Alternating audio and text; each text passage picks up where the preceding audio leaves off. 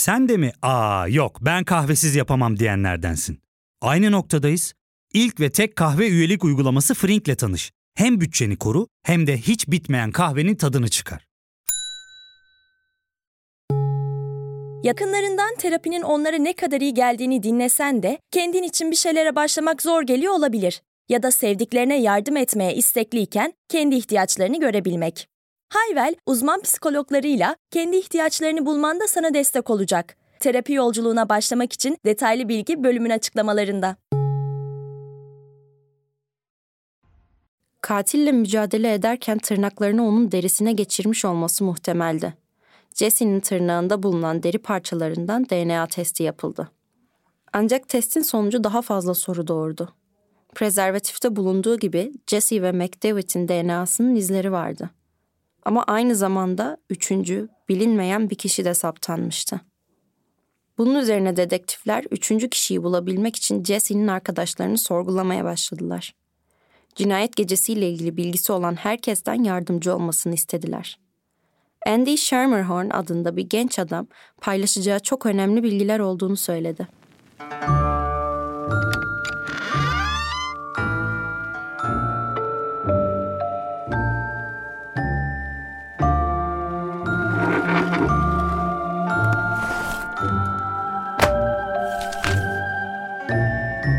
Ben Sezgi Aksu. Burası Karanlık Dosyalar. Bugün sizler için Jesse Valencia davasını seçtim. Ne dersiniz? Hazırsanız başlayalım mı?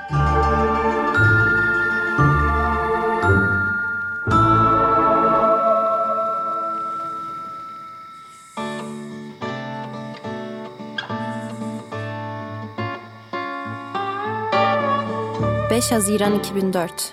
Güneşin doğmasına daha birkaç saat var. Missouri Üniversitesi'ndeki öğrencilerin çoğu partileme ile geçen klasik bir cuma gecesinin ardından evlerine geri dönüyorlardı. Burası tam bir üniversite şehriydi.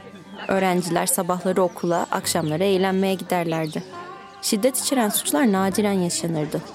Polise yapılan aramaların çoğu gürültü şikayetleri veya sarhoş ve düzensiz davranışlar gibi üniversite kampüslerinde sık sık yaşanan sorunları bildirmek içindi. Ancak söz konusu sabahın ilerleyen saatlerinde Columbia Polis Departmanı'na çok daha korkutucu bir suçla ilgili çağrılar yapılacaktı. Abi şey biraz daha yavaş yürüyelim mi? Midem çok bulanıyor. Benim de. Sana mideni daha da bulandıracak bir şey söyleyeyim mi peki? Ay hayır. Yarına istatistik quiz olduğunu hatırladım. Of nasıl? Yarın yarın mı bugün yarın mı? Nasıl yani? Şey bugün işte e, hatta birkaç saat sonra olan bugün. Ah, inanmıyorum. Bu kadar partilememiz mi gerekiyor gerçekten? Şuna baksanıza. Bu ne? O ne? Nasıl başkalarının bu kadar partilememesi lazım? Baksana şu çocuğa. Oha! Abi neden mavi donu var sadece? Yani?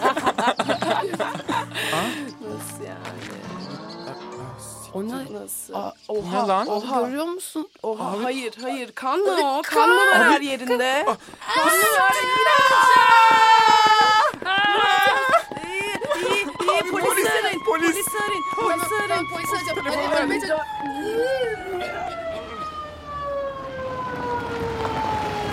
Polis çağrıldı ve kısa sürede olay yerine geldi. İlk başta bunun trajik bir kaza olabileceğini düşündüler. Cesedin iki bina arasındaki konumu göz önüne alındığında kişinin sarhoş olduğu ve binanın çatısından diğerine atlamaya çalışırken düştüğünü tahmin ettiler. Ancak yaptıkları inceleme sonucunda kaza teorisinin mümkün olamayacağını anladılar. 20'li yaşlarında bir gence ait olan ceset üstündeki mavi boxer short dışında çıplaktı. Vücudundan etrafa yayılan kanın kaynağı boynundaki derin bıçak yarasıydı. Yara o kadar derindi ki omurgasına kadar iniyordu. Kısa süre içinde cesedin hukuk okuyan 23 yaşındaki Jesse Valencia'ya ait olduğu belirlendi. Peki Jesse kimdi? Jesse 22 Şubat 1981'de Kentucky Danville'de doğdu. Arkadaşları ve ailesine göre Jesse tutkulu, hayatı seven, öğrenmeye hevesli ve her zaman ihtiyacı olan birinin yanında olan biriydi. Üniversite hayatı ise Jesse için çok iyi gidiyordu. Bir sürü arkadaşı vardı, derslerinde başarılıydı ve yerel bir motelde çalışarak fazladan para kazanıyordu. Klas denilebilecek bir yakışıklılığa sahipti. çok çekici olduğu için romantik partnerler bulmakta hiç zorluk çekmezdi. Jesse 4 Haziran akşamında motelde çalışıyordu. Vardiyası bittiğinde kampüste verilen bir partiye gitti. Birçok arkadaşı da bu partiye katılmıştı. Birlikte içtiler, dans ettiler, oyunlar oynadılar. Gecenin sonundaysa Jesse oldukça sarhoştu. Jesse'nin cep telefonu kayıtlarına bakıldığında o gece Ed McDevitt adlı bir öğrenciyle saat 3.13'te 2 dakika 40 saniye süren bir konuşma da dahil olmak üzere birkaç konuşma yaptığı ortaya çıktı. Dedektifler ilk şüpheliyi bulmuşlardı. Hemen Ed McDevitt'i bulup sorguya aldılar. Ed ara ara sevişmek için görüştüklerini söyledi. En son Jesse'de kaldığı tarih ise onun öldürülmesinden iki gün önceydi. Kendisinin cinayetle bir alakası olmadığını, o gece ev arkadaşıyla birlikte evde olduklarını söyledi. Bunun üzerine dedektifler Ed'in ev arkadaşını sorguladılar ve o da aynı şeyi anlattı. Ed o gece Jesse'nin yanında değildi. Adli tabip yapılan otopsi sonucu Jesse'nin gün doğumundan bir süre önce cesedin bulunduğu yerde öldürüldüğünü ileri sürdü. Boğazını kesmek için kullanılan bıçağın keskin kısmı tırtıklı olmalıydı. Ancak Jesse'nin ellerinde bir bıçaklı saldırıya özgü savunma yaraları yoktu. Bu dedektifler için şaşırtıcıydı. Böyle durumlarda kurban çoğu zaman kendini savunurdu ve bu da avuçlarda, parmak aralarında ve kollarda bıçak yaralarına sebep olurdu. Jesse'nin boynunda boğulduğunu gösteren izler vardı. Parçalar yerine oturmaya başlamıştı. Fail boğazını kesmeden önce Jesse'yi boğmuştu ve bilincini kaybetmesine neden olmuştu. Bıçak saldırısı daha sonra gerçekleşmişti. Jesse'nin dairesi ise cesedin bulunduğu yerden bir blok ötedeydi. Dedektifler daireye geldiğinde kapının açık olduğunu gördüler. Ancak içeride herhangi bir kargaşa yaşanmış gibi gözükmüyordu. Yerde duran bir giysi yığını vardı. Bu yığının altında kullanılmış bir prezervatif bulundu ve DNA testi yapılması için laboratuvara gönderildi. Testin sonucu şaşırtıcı değildi. İki kişinin profili saptanmıştı. Jesse ve Ed McDevitt. Katille mücadele ederken tırnaklarını onun derisine geçirmiş olması muhtemeldi. Jesse'nin tırnağında bulunan deri parçalarından DNA testi yapıldı. Ancak testin sonucu daha fazla soru doğurdu. Prezervatifte bulunduğu gibi Jesse ve McDevitt'in DNA'sının izleri vardı. Ama aynı zamanda üçüncü, bilinmeyen bir kişi de saptanmıştı. Bunun üzerine dedektifler üçüncü kişiyi bulabilmek için Jesse'nin arkadaşlarını sorgulamaya başladılar. Cinayet gecesiyle ilgili bilgisi olan herkesten yardımcı olmasını istediler. Andy Schermerhorn adında bir genç adam paylaşacağı çok önemli bilgiler olduğunu söyledi. Andy ve Jesse'nin ilişkisi biraz vakit geçirmek ve sonrasında sevişmekten ibaretti. Birkaç ay önce tanışmışlardı. Buluşmalarının birinde Andy'nin unutamayacağı bir şey yaşanmıştı.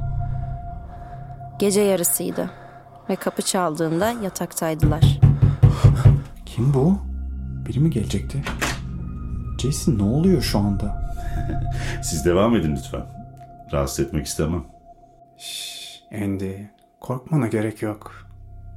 Hatta memur bey de bize katılmak istiyor. Hey sen. Bundan kimseye bahsetmeyeceksin tamam mı?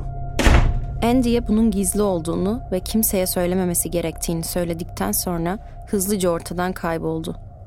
Andy başının belaya girmesinden korktuğu için kimseye bir şey anlatmamaya karar verdi. Hikayeyi duyan dedektifler ve polis memurları şaşırmış ve paniklemişti. Jesse'nin cinayetinden sorumlu olan kişinin, katilin artık içlerinden biri olma ihtimali vardı. Ya fark ettin mi? Biz en çok kahveye para harcıyoruz. Yok abi, bundan sonra günde bir. Aa, sen Frink kullanmıyor musun? Nasıl yani? Yani kahvenden kısmına gerek yok. Frink'e üye olursan aylık sadece 1200 TL'ye istediğin çeşit kahveyi istediğin kadar içebilirsin. Günlük 40 TL'ye sınırsız kahve mi yani? Çok iyiymiş. Aynen. Hatta şu anda 200 TL'lik bir indirim kodu da var. E hadi hemen indirip üye ol da bu fırsatı kaçırma. Terapiye başlamak, içinden çıkamadığın döngüleri kırmak, bazı yanlış bulduğun kararlarını değiştirmek ve kendinle beraber daha huzurlu bir yaşam inşa etmek için atabileceğin en değerli adımlardan biri. Hayvel ile yoğun yaşam tempona uyum sağlayarak online terapi seanslarını takvimine göre ayarlayabilirsin. Bini aşkın uzmandan sana en uygun terapisti seçebilir, podb10 koduyla indirimden yararlanabilirsin. Detaylı bilgi açıklamalardaki bağlantıda. Jesse annesi Linda ile polisle olan ilişkisi hakkında konuşmuştu ama ona adını hiç söylememişti. Aslında Jesse bile onun gerçek adını bilmiyor olabilirdi. Jesse annesine memurun kendisini sürekli takip ettiğini, artık adamdan şüphelenmeye başladığını çünkü kim olduğu hakkında hiçbir fikri olmadığını söylemişti. Verdiği bilgilerin ardından Andy Schermerhorn'dan karakola gelmesi ve o gece Jesse'nin dairesinde bulunan memurun kimliğinin belirlenmesine yardımcı olması istendi. Polis merkezinin koridorlarında yürürlerken yanlarından bir polis memuru geçti. Andy çok korkmuştu. Ağzından kelimeleri çıkaramamıştı. Columbia Polis Departmanı'nın yıllık fotoğraflarına bakması gereken odaya vardıkları anda ona eşlik eden dedektife döndü. Birkaç saniye önce koridorda yanlarından geçen adamın o gece birlikte oldukları adam olduğunu söyledi. Bu kişi Steven Rios'tu. Steven Rios, Columbia Polis Teşkilatı'nda 3 yıldır görev yapan 27 yaşında bir devriye polisiydi. Evliydi ve yeni doğmuş bir bebekleri vardı.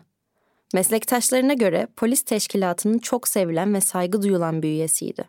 Üstleri onun yeteneklerine çok güvenirdi ve büyük başarılara doğru ilerlediğinden herkes emindi. Rios hırslıydı. Kurallara uyma konusunda çok katı bir disipline sahipti. Columbia Polis Teşkilatı'ndaki meslektaşları Rios'un Jesse ile ilişkisi olduğunu öğrenince şok oldular. Umutsuzca onun cinayette herhangi bir rol oynamadığına, masum olduğuna inanmak istediler. Peki her şey nasıl başlamıştı? Jesse ve Rios cinayetten yaklaşık iki ay önce Jesse'nin katıldığı bir partide tanışmışlardı. Parti çok gürültülüydü ve çığırından çıkmıştı. Bunun üzerine birileri partiyi bitirip herkesi evlerine göndermek için polisi çağırdı. Ancak polisle tartışma çıktı. İyi bir tartışmacı olduğu bilinen Jesse, polis memurlarına karşı çıktı ve hakkını savunmaya başladı. Bunun sonucunda Rios tarafından tutuklandı. Kendisinin tutuklanması için yasal bir sebep olduğuna inanmayan Jesse, bu konuda Rios'u sorgulamaya başladı. O da hükümet operasyonunu engellemek şeklinde bir sebep öne sürdü ve bunun ardından Jesse belediye mahkemesine çağrıldı. Bu öğrenci ve polis memuru arasındaki garip ilişkinin başlangıcı olacaktı.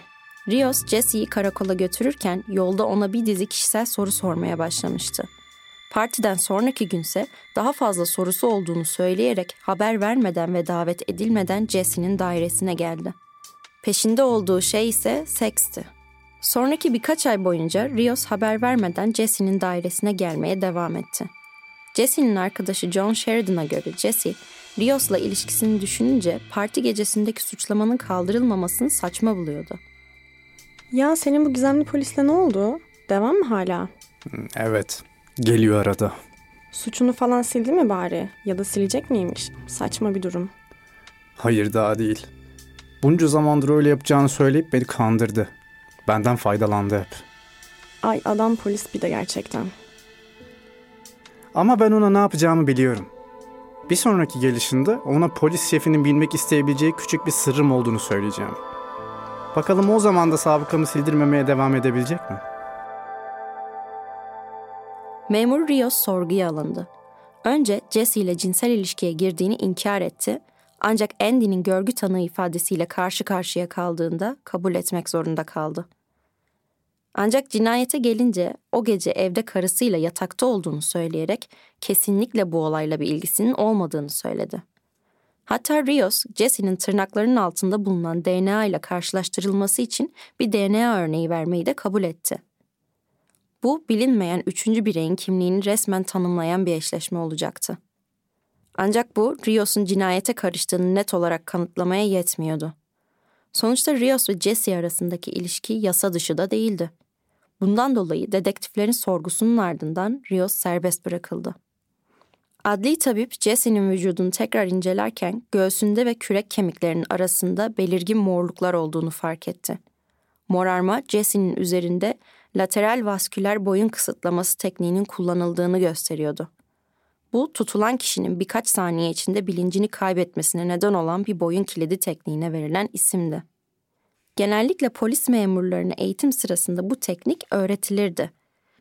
Bir kolluk kuvveti eğitmeni Jesse'nin morluklarını inceledi ve bunların bu tür bir boyun kilidinin sonucu olabileceğini söyledi. Morlukların sebebi tekniğin gerektiği gibi uygulanmamış olması ve Jesse'nin onu boğmaya çalışan kişiyle mücadele etmesi olabilirdi. Dedektifler ardından Rios'un polis dosyasına baktı ve eğitimi sırasında savunma taktikleri dersinde başarısız olduğunu tespit etti. Bu Rios'un aleyhindeki kanıtları daha da artırmıştı. Morlukların yanı sıra cansız bedenin boynunda Jesse'ye ait olmayan birkaç küçük koyu renkli kıl bulundu. Bunların muhtemelen onu boğmaya teşebbüs eden failin kılları olduğu ortaya çıktı. Bazı tüylerin kökü hala bağlıydı. Bu da DNA için test edilebilecekleri anlamına geliyordu. Laboratuvardan gelen sonuç her şeyi daha da netleştirmişti. Bu kıllar Steven Rios'a aitti. Rios buna rağmen Jesse'nin cinayetiyle herhangi bir ilgisi olmadığını ve evde olduğunu iddia etmeye devam etti. O gece dışarı çıktığı 45 dakikalık bir süre vardı ve kimse onun nerede olduğunu açıklayamadı.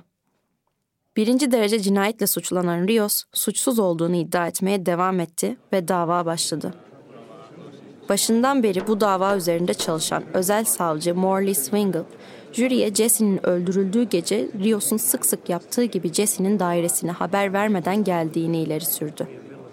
Rios'u çıldırtan şey ise Jesse'nin bu ilişkiyi bitirmek istemesiydi. Jesse, Rios'un evli ve bir çocuk babası olduğunu öğrenmişti. Başından beri bu ilişki konusunda zaten endişeliydi. Ancak bu yeni bilgiyle kararı kesinleşmişti. Bu ilişki devam edemezdi. Kendisini rahat bırakmazsa Jesse Rios'un üstlerine her şeyi bir bir anlatacaktı. İlişkilerinin bitmesi ve ailesinin ya da meslektaşlarının bunu öğrenmesi ihtimali Rios'u fazlasıyla öfkelendirmişti. Rios Jesse'ye karşı hızla saldırganlaştı ve bu Jesse'nin ondan kaçmak için dışarı çıkmasına neden oldu. Ama Rios peşinden geldi. Onu arkadan yakaladı ve boyun kilidini aldı. İkili bir süre mücadele etti ama Jesse sonunda bilincini kaybetti. Başladığı işi bitirmek isteyen Rios, Jesse'nin boğazını kesip olay yerinden kaçtı. Savcı Swingle duruşma sırasında Rios'un polislik rozetini kötü amaçlar için kullandığını ve ardından bıçağını da gizli sevgilisinin ağzını sonsuza kadar kapatmak için kullandığını söyledi. Rios'un avukatı ise müvekkilini savunmak için Jesse'nin karakterini karalamaya çalıştı. Onu uçucu bir kişiliğe sahip, yüksek sesle konuşan, dengesiz biri olarak anlattı. Müvekkilinden daha iyi şüpheliler olabilecek birçok sevgilisi olduğunu savundu. Jüri ise onun çürük ve ahlakçı argümanlarına ikna olmadı. Mayıs 2005'te Rios'un davasındaki jüri onu birinci derece cinayetten suçlu buldu. Rios şartlı tahliye imkanı olmaksızın ömür boyu hapse mahkum edildi. İlk mahkumiyeti mahkemede kabul edilemez olduğuna karar verilen kulaktan dolma açıklamalar nedeniyle Missouri Batı Bölgesi Temyiz Mahkemesi tarafından bozuldu. 2008 yılında yeni bir dava açıldı ve bunun sonucunda ikinci derece cinayet ve silahlı suç eyleminden suçlu bulundu. Ömür boyu hapis ve ekstra 23 yıl daha hapis cezasına çarptırıldı. Bu haftanın sizler için seçtiğim karanlık dosyasını ziyaret ettik. Daha fazla dava dosyası incelemek isterseniz sizleri YouTube'daki Sezgi Aksu adlı kanalıma beklerim. Podcast'i ve beni daha yakından takip edebilmek için Instagram'da podb.media ve Sezgi Aksu hesaplarına göz atmayı unutmayın. Bir sonraki karanlık dosyada görüşmek üzere. Güvende kalın, hoşçakalın.